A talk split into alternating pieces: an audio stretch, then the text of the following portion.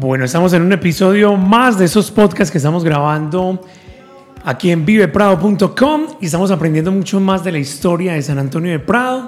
Y hoy tenemos un invitado y estoy aquí al lado de Camila Cano, que vamos a presentar en esta tarde, un poquito como fría, como un poquito de bochorno, mucho frío en estos días en San Antonio de Prado, pero bueno, hoy vamos a conocer mucho más de la historia de la educación de San Antonio de Prado, de los líderes de San Antonio de Prado.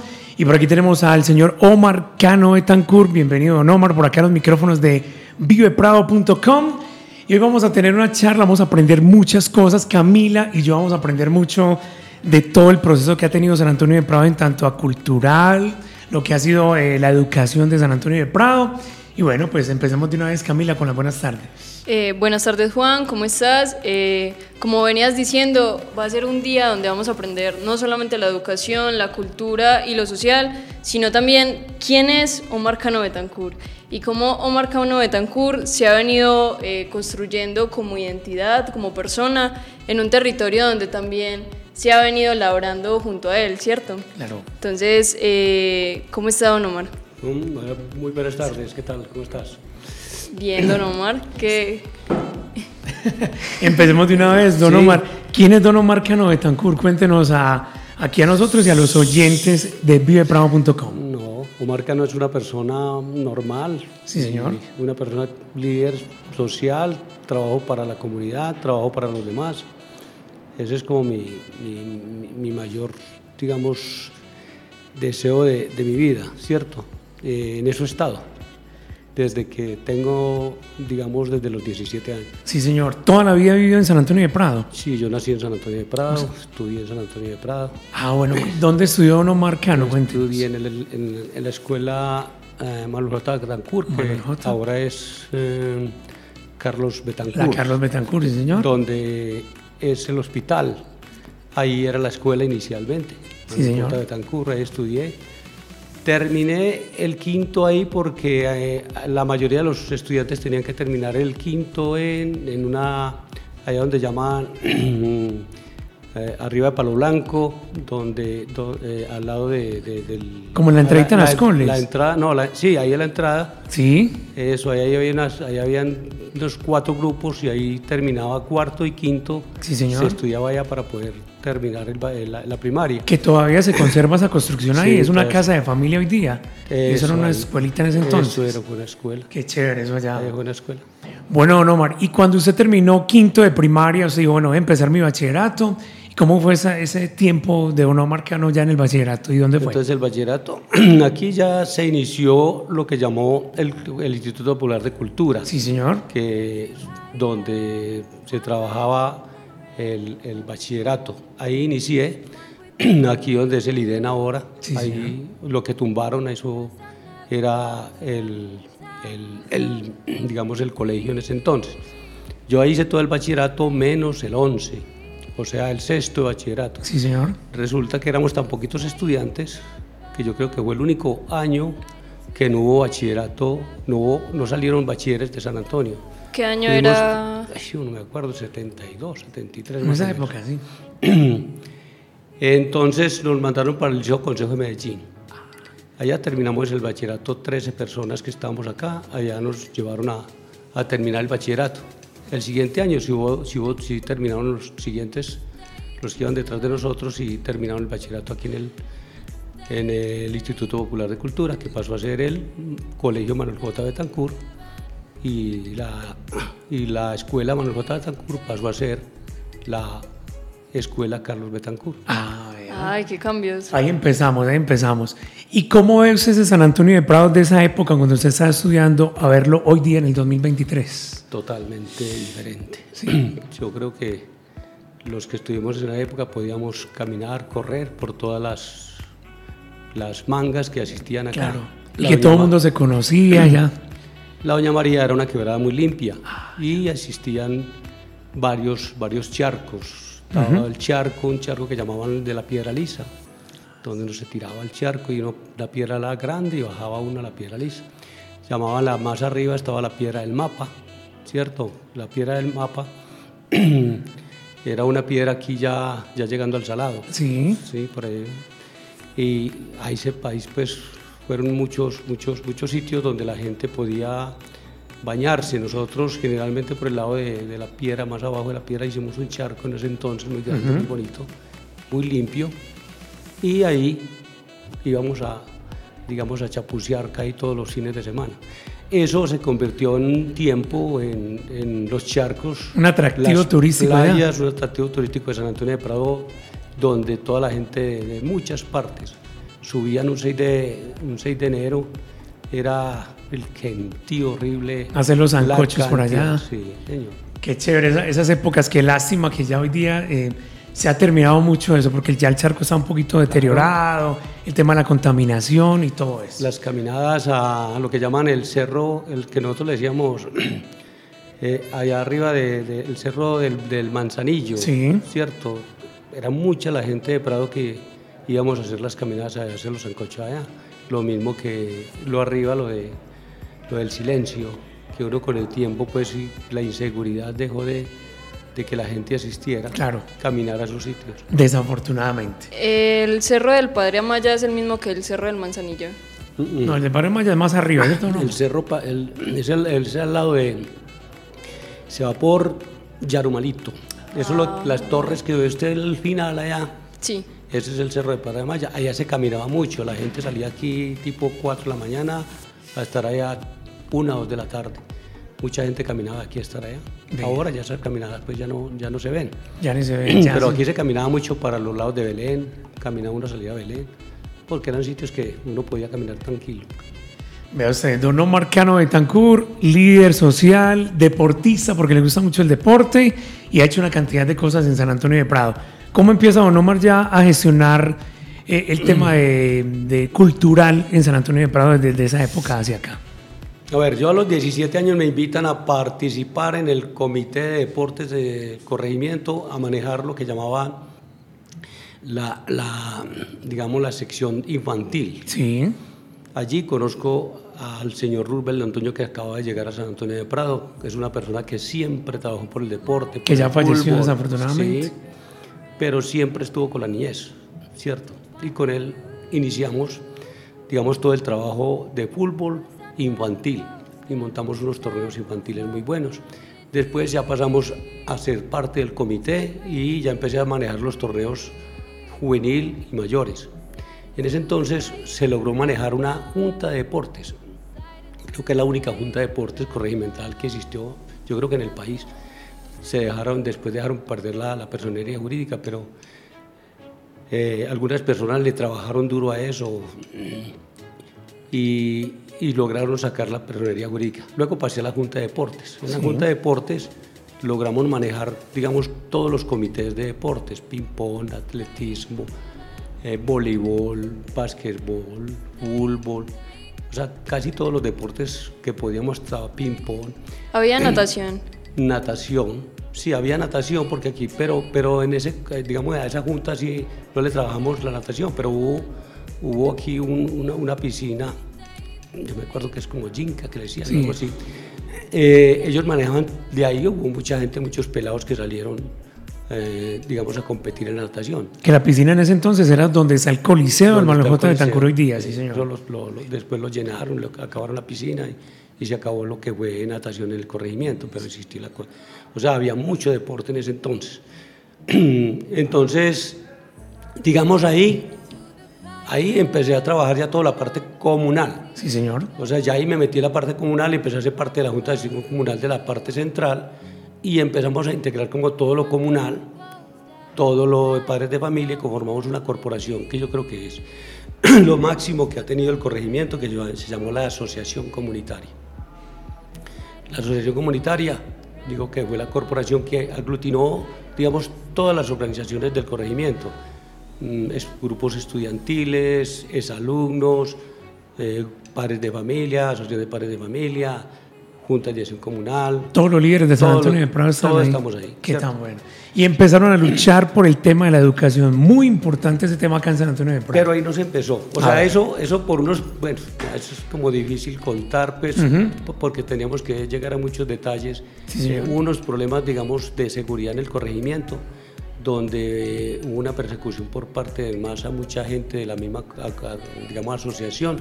Eso permitió que la asociación, digamos, se desintegrara, porque pues el miedo de todo mundo de, de, de, ser detenido o haber, haber, eh, haberlo metido en cualquier cuento de esos hizo que mucha gente se perdiera ahí. De ahí aparece entonces un comité cultural. Ese, ese comité cultural mmm, logramos en ese momento yo estaba en la, Universidad de Antioquia, conocí a un muchacho que sacaba el periódico, un periódico en Guarne, y me dijo, hombre, yo le pregunté el periódico y es fácil de hacerlo. Al lado de la Universidad de Antioquia existía la, la, empresa, la, impresora, pues la que, la, la, que imprimía, la, que imprimía. El periódico, sí. La imprenta. La imprenta, Sí, señor. Pues. Entonces ahí me llevó y ahí sacamos en el comité con Rodrigo, digamos, me acuerdo, Rodrigo García es una, un líder muy bueno, y sacamos el reflector. Así se llamaba el periódico de ese entonces. El periódico de ese entonces salió el reflector. El reflector. ¿Por qué ese nombre? No sé. O sea, nosotros como que entre todos decíamos, bueno, ¿cuál es el nombre? Y al final terminamos diciéndole el reflector y no sé por qué. Vea. Es el primer reflector y ahí aparecen las personas que usted quedó no aterrado pues, porque las ve en este momento y dice, pero bueno, estuvieron jóvenes, porque eran unas jóvenes. Claro. Unas jóvenes no sé, hay una muchacha que, que vende por ahí lotería, que está como, o sea, como que le dieron escopolamina y, y terminó toda, toda como un poquito desubicada. Sí, señor. Esa pelada escribía ahí en el reflector y era muy jovencita, estaba estudiando en, la, el bachillerato cuando, cuando estuvo trabajando en el reflector. y cuando empezaron esos medios, yo una vez escuché que usted también participó en la primera emisora que hubo en San Antonio de Prado. Sí. ¿Cierto? En Prado Cultural. Prado Cultural. Prado Cultural FM. ¿Y cómo fue esa transición? Cuéntenos usted que también le apostó por ese lado de la radio. Pero yo lo cuento seguida. Yo termino de contarle lo, porque lo del, comité es muy importante. Sí, señor. Y ya después vuelvo, lo del comité. Retomamos. El, comité, en ese momento el comité pues montaba todos los, programas culturales, en el, muchos programas culturales del corregimiento. Sí, señor. En ese momento apareció algo que era una cantidad de niños y niñas del corregimiento que se iban a quedar sin educación, porque no habían dónde. ¿Sí? Ahí es donde aparece, nosotros aparecimos y dijimos, ¿por qué no montamos algo y hacemos algo? Porque en ese momento, eh, ¿con quién? No sé si era con, bueno, no recuerdo quién nos pagaba, si era el ICETES, que nos pagaba, nos pagaba los, los, los niños, ¿cierto? Sí, señor. Entonces, a través de, de, de, de, la cooperativa nos pagaba a los niños, nosotros juntamos, dijimos vamos a montar una cooperativa para que trabajemos con, y pongamos a que esos niños puedan estudiar. ¿Sí? Bueno, ¿el local qué? No, no tenemos local. Ahí es donde aparece Rodrigo sí. Garcés y dice, yo tengo esta finca que solamente la utilizo eh, eh, en diciembre porque no utilizamos esa finca en el Yurupari. Yurupari. Y ahí empezó, digamos, lo que es Comulsa. Comulsa es una, una cooperativa que inicialmente la fundó um, Barlan Henao con su grupo político, pero no le dio mucho resultado y nosotros le solicitamos que nos entregara esa personalidad jurídica. Eh, muy, es decir, una persona que no, no, no, no tenía tantos problemas con, con, nadie y dijo, no, listo, no tengo problema de que ustedes se queden con la, emisor, eh, con la, con la, con la cooperativa. Sí. Y nos la entregó. Y ahí, pues, a través de esa cooperativa, nosotros empezamos a prestar el servicio de educación en, en Yurupari y ahí aparece Comulsa. Ahí es donde nace Comulsa. Esa es otra historia pues larga, cómo llega Comulsa a donde está. Pero usted me está preguntando por bueno, la emisora. En cuanto a medios de comunicaciones, tenemos el Reflector, que fue el periódico, pues, y después pasamos al tema de radio. De radio. ¿Cómo fue esa? Entonces, eh, en, el, en el colegio, digamos, IDEN, existía un profesor que era muy famoso de la parte de emisora, sí, se llamaba Antonio Serrázola. Que ya falleció también. Que ya falleció, ¿cierto? Entonces yo hablaba mucho con él, charlábamos, y él me dijo, hombre, yo tengo este cuento acá, y me encarretó, porque él lo tenía dentro del colegio, montaba su, su emisora, sí, ¿cierto? Y íbamos a montar la emisora, y yo, bueno, pero ¿por qué no la hacemos? Montemos la emisora. Resulta que existía una emisora cultural en en Caldas. Caldas. Nos fuimos a escuchar a Caldas, qué habían hecho, cómo lo podían hacer, cómo lo hicimos. Y desde eso entonces con él me encarreté y yo vamos a trabajarle a eso, vamos a buscar la forma. Y ahí donde está cuando estaba el IDEN, donde estaba primero el, el, digamos, el, el auditorio, Sí, señor. había una- un saloncito ahí antes de entrar uno a la rectoría y el colegio nos prestó ese, ese saloncito. Entonces hablamos con una cantidad de personas, los Betancures, doña señora, doña Rurbel, Roosevelt también hacía. Eutimio. Ellos pusieron una cosa que era interesante, me parece que era muy interesante, que era el pique deportivo. Y ellos manejaban unas transmisiones en directo. Y que tuvo directo. vigencia muchos años, el pique deportivo, el ¿no? pique deportivo, pues. Mí me encantaba porque ellos lo que hacían era a través del teléfono. Entonces ellos cogían la, la transmisión telefónica y llamaban, uno, uno llamaba, ellos- cogían el teléfono y en un corredor se paraban y telefónicamente iban contando cómo estaba pasando la... y el otro, eh, eh, al otro, al otro lado de la línea estaba la radio y la radio iba narrando qué hacían, cómo se hacía, cómo iba la, la- la- la carrera de, de atletismo, de ciclismo o el partido. Claro. Hacían unas transmisiones, transmisiones deportivas desde- de, de- de- de partidos de fútbol desde la cancha a través de la, de la línea telefónica. Vea Ese es el trabajo que hacían ellos ahí. Imagínense esa tecnología que tenían, la tenían que organizar, o sea, a lo que estaba, porque hoy día ya es muy fácil hacer Claro. transmisiones y todo eso, pero en ese entonces les tocaba que con las uñas No, prácticamente. me imagino la emoción, Claro. usted escuchando, hijo de madre, y por No, medio de un eso es- teléfono, eso debió de ser. Genial. Y había mucha gente que escuchaba, claro, Claro. usted pasaba por muchas partes y la gente escuchando el partido de la cancha de fútbol. Estaba Celina Escobar, Celina, que hacía un programita muy bueno. Estaba Marta, Marta la de ciclismo. Sí, Ella hacía un programa de música. Marta también. Sánchez. Marta Sánchez. Ujú. Sí, pues, recordando como toda la gente que estaba ahí, pues, hacía sus, sus programas. qué bueno. Y entonces ahí apareció, y, así, claro, Antonio Sarrazola, Sí. Antonio, este muchacho de Samuel, Samuel. Escobar, Samuel Escobar, Escobar, yo me Samuel acuerdo, Escobar. claro.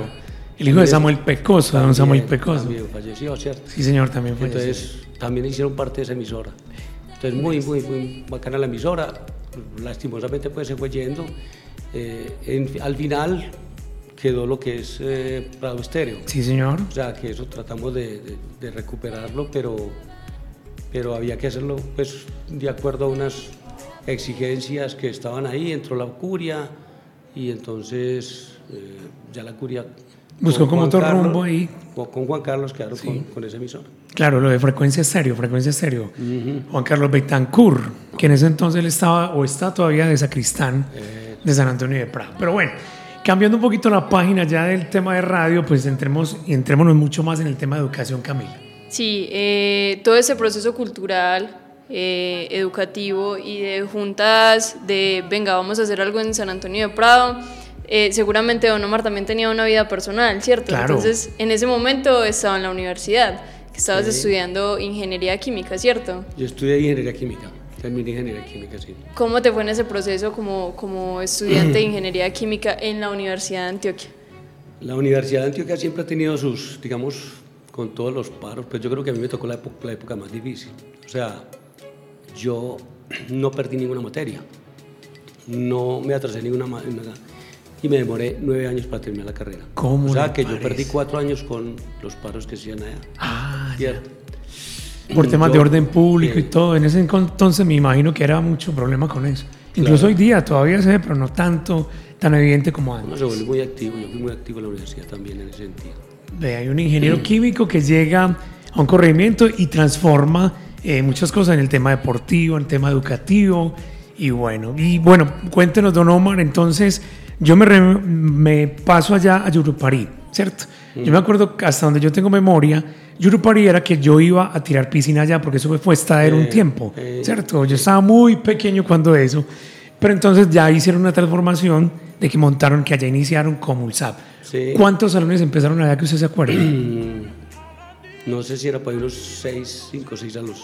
Y de ahí para dónde empezó, o sea, empezamos la cooperativa multiactiva de San Antonio de Prado, nace allá. Nace, sí, pero en ese momento aparece la urbanización compartir. Correcto. Compartir debía entregar un, un colegio, ¿cierto? Entonces nosotros hablamos con la Secretaría de Educación y le pedimos que por qué no nos entregaba ese colegio en Comodato Sí. y nosotros pasamos esos estudiantes allá.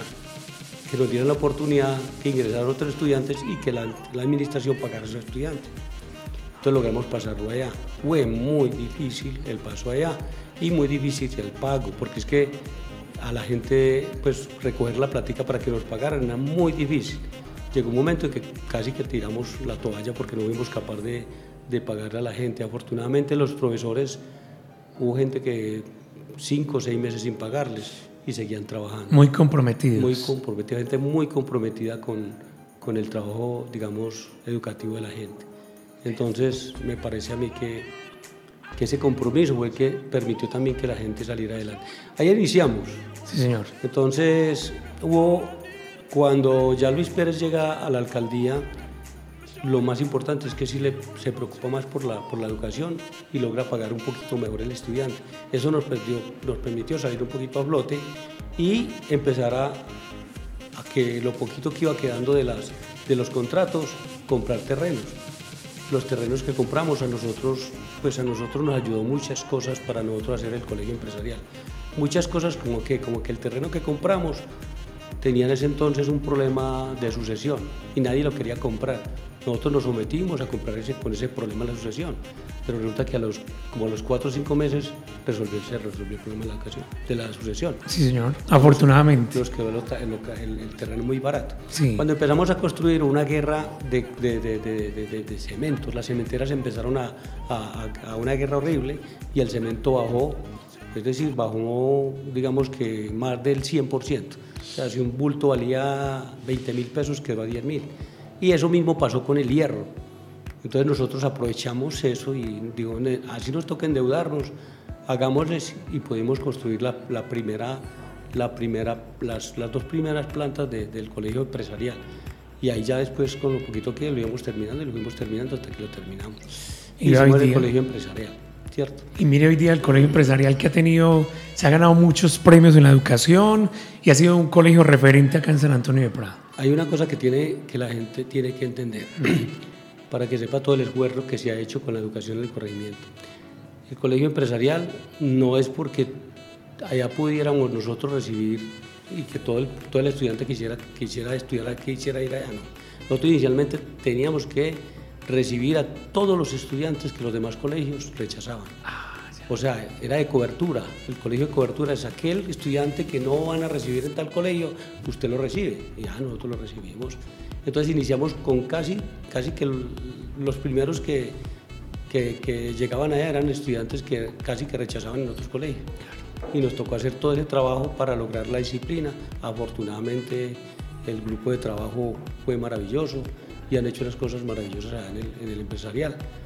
Eso también se debía a un, a un, grupo, a un equipo de trabajo, eso no lo hace fulano total, eso se hace porque hay muchas personas que quieren hacer todo un trabajo y nos integramos para hacer ese trabajo. Qué bueno.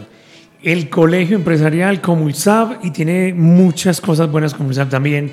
Tenemos la planta de alimentos. Usted también hace parte, usted también tuvo que ver ahí con la planta de alimentos allá en Comulsab. No, la planta de alimentos nace es porque los niños eh, de primera infancia necesitan una, una alimentación, digamos, adecuada, balanceada. Sí, señor. Entonces, para hacer una cosa, digamos, para mejorar y hacerlo bien hecho, dijimos, sacamos nosotros nuestra propia planta. Y nosotros le entregamos la alimentación caliente y aquí al lado a los niños. Entonces nosotros hicimos eso. Esa es la planta de, de, de, de alimentos, pero existe una planta de lácteos que es del colegio, del colegio y de la, de la cooperativa. ¿Eso nace de qué? Nace porque muchos, a muchas personas lecheros tenían mucho problema con la leche. Uh -huh. Entonces dijimos, vamos a empezar a hacer alguna, algo, algo, para que podamos trabajar la leche. Y empezamos a trabajar poco a poco a eso y, y ahora pues contamos con una planta digamos, con, no, no es mucha la leche que se procesa, pero sí es de mucha calidad, sí. todos los productos que se hacen allí.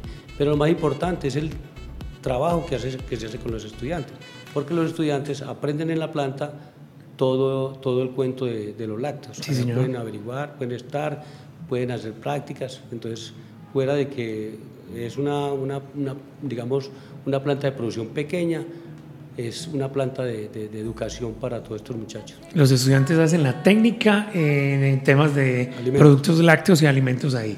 Y otra cosa muy buena que hace la planta de alimentos es que le apoya mucho a la gente, a los campesinos de San Antonio de Prado. Le compraban la leche, le compran uh. todavía la leche a la gente de San Antonio de Prado, los campesinos de acá, y pues tienen una, una buena eh, finalidad esa leche pues haciendo todos esos eh, productos lácteos. Camila.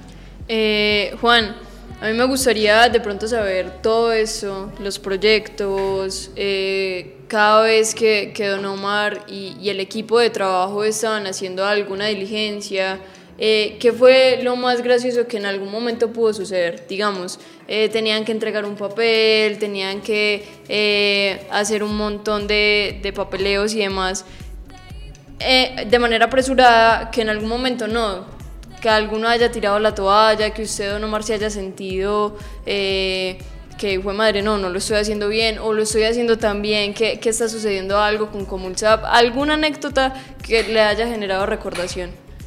No, no tengo, pues uno tiene muchos problemas, muchas cosas, pero así como que, vea, me quedó en la mente esto, ¿no? Bueno, como todos los problemas que van, van, van, van digamos, resultando. Sí, mm, no sé, la parte económica fue muy complicada, ¿cierto? Hubo un momento que, que Compulsar se quedó sin plata. Tuvimos que ir a buscar, digamos, ahí entra confiar, confiar con Osvaldo en un momento nos ayudó mucho y nos prestó la plata para que nosotros le pagáramos a todos los profesores y, confió en nosotros. Eso fue, digamos, algo importante. Entonces, problemas así como más, más a nivel de, educación, fue como toda la parte del dinero. Pero, digamos, anécdotas de, todo lo bueno que, que, de pronto se ha hecho. O sea, nosotros traímos aquí, digamos, anécdotas, traímos el dueto de antaño. El dueto de antaño, pues ahora, digamos, ya es, digamos, historia. Historia, pero, sí. Pero en ese entonces era, era digamos, un dueto que, que, todo el mundo quería ver. Claro. Y lo traímos gratis al parque. Eh, de parte de la asociación comunitaria, hicimos un programa muy grande ahí, desde la una hasta las... Entonces uno se acuerda porque toda la gente que lo veía era como, pues, como, no, no, no lo puedo creer, ¿cómo así que esta gente está aquí? ¿Cierto? Entonces uno veía a la gente mirando el dueto de antaño ahí. Que era el grupo del momento, o sea, todo el mundo decía, qué bueno ver, vea qué tan chévere. Mi papá todavía escuchaba música del dueto de antaño, muy bueno. Don Omar, cuando hablamos de todos esos eh, eventos culturales, yo sé que Don Omar Cano hacía parte fundamental y obviamente todo el equipo de trabajo. ¿Y, ¿Y, qué decía la gente? ¿Cuál era la respuesta de la gente? ¿Era masivo el tema o qué? ¿Había gente que rechazaba eso o qué? Horrible, horrible, de masivo. O sea, nosotros hacíamos unas semanas culturales en el la hacíamos en el parque. Sí. Eh, nosotros en el, al frente del parque eh, hacíamos unos escenarios con las sandas de los santos. Eso nos la prestaba el padre. Sí. Y ahí hacíamos nosotros eh, el escenario y a través de la asociación comunitaria nosotros conseguimos un equipo sonido.